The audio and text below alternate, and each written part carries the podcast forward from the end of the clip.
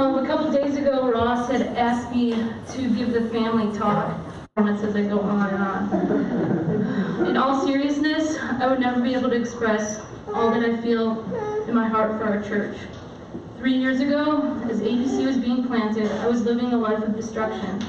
No care in the world for the choices I was making, but knowing something I couldn't control was running rampant and taking my life. The very night All Peoples was being launched, I made the decision to end my life. The darkness consumed me, and I was sure I would never see the light again. That very night, two gals, one sitting here today, happened to cross paths with me and answered the Lord's call for my life.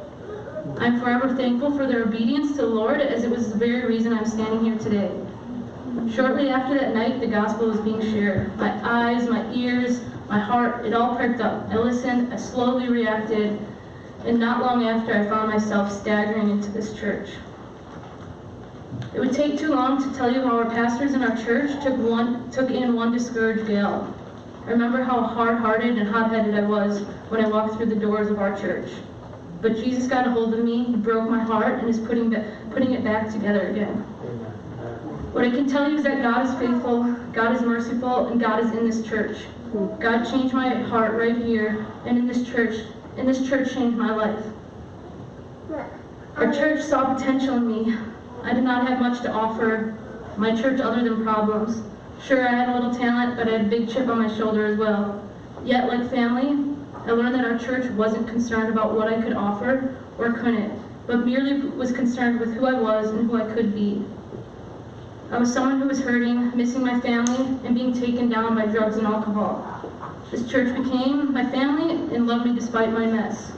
I learned what accountability was, I learned how to trust. I learned how to love each other better than, wait, sorry. I, I learned how to love each other better and how to communicate. I literally have met some of the kindest people here. Our church taught me how to truly love others. Our church loved me unconditionally. I wasn't perfect and I made many mistakes in my growth. But again, our church loved me freely.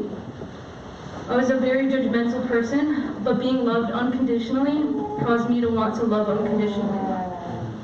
I truly began to understand how to offer grace rather than simply receive it. In fact, that may be the biggest lesson learned. Our church truly is the hands and feet of Jesus.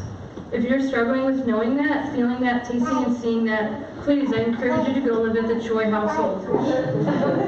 our church made a commitment to me, and I made a commitment to our church. We are planted, we are growing, and we are flourishing. I'm still amazed that this is even a reality, that this is the light I needed and have.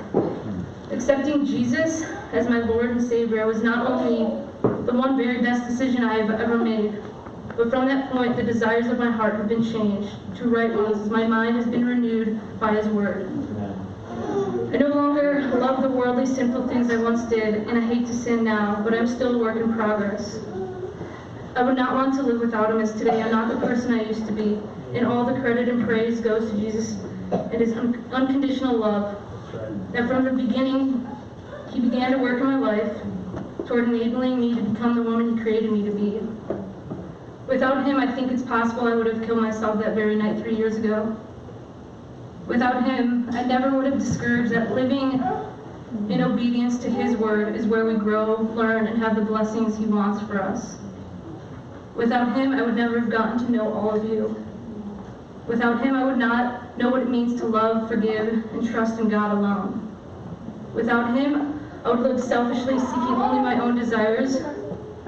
And with him, my greatest joy comes when I know he's, he has used me to lighten the load of another through an act of kindness or a word of love.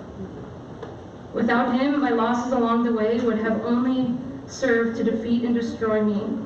With him, through all of you, I have learned greater compassion, understanding, and love for others as we walk at times hurting and needing hope. Without him, I have made decisions that deeply hurt me and those I love the most. But with him, he has taught me when those hurts are given to him, he restores and uses them for our good and others as we serve him. Without him, I would not draw the next breath, nor would I want to.